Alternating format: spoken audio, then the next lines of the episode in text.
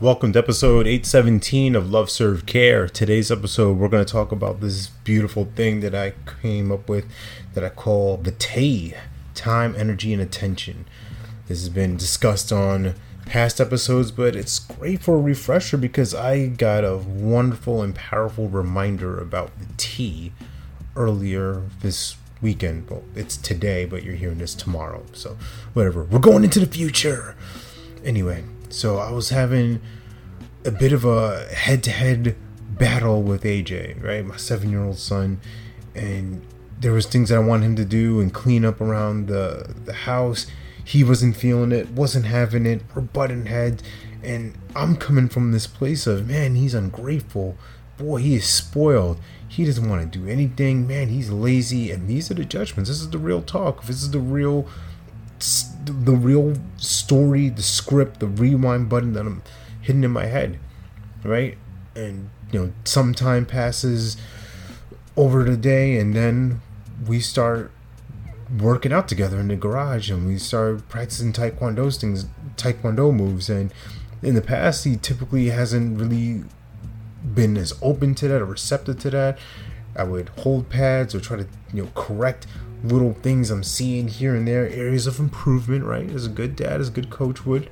And he would get frustrated. I would get frustrated, but you know, this day it wasn't that. It was like, wow, dad, I like this. You know what? I'm gonna try that. You know, I'm gonna hold my hands here. He was showing me some things and explaining explaining things to me as far as how competitions go since been a part of a few of them and it was a really lovely beautiful time and this ties back into an episode I had last week about two things can be true at the same time.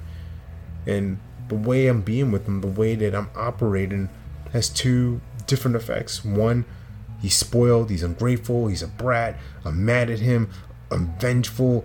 Ugh, why isn't he doing it my way? How dare he disrespect me? I'm the father, right?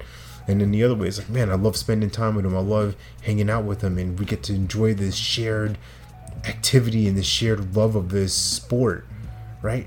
And it gave me that insight of man, this is what happens when I focus the time, energy, and attention into him and not uh, not into what I want. Now, what I want is important. Of course, I want what I want, but is what I want more important than what he needs? He needs dad to love, support him, be with him, play with him, teach him, and train him. Okay, that's that's the goal, right? Red Redman says, "I'll be dad."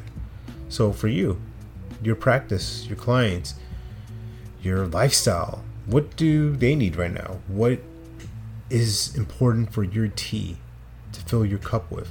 It's tea time. Time for tea. Something to consider. Remember, you're born to live your life in abundance. You're the master of your future. You control your freedom.